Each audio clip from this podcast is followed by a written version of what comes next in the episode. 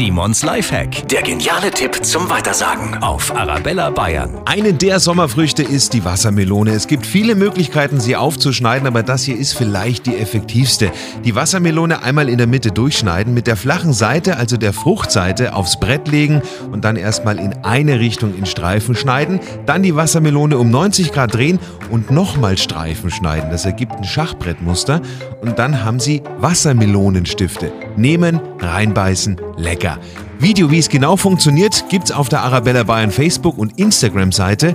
Simons Lifehack, jede Woche gibt's neun, auch immer nochmal zum Nachhören auf arabellabayern.de.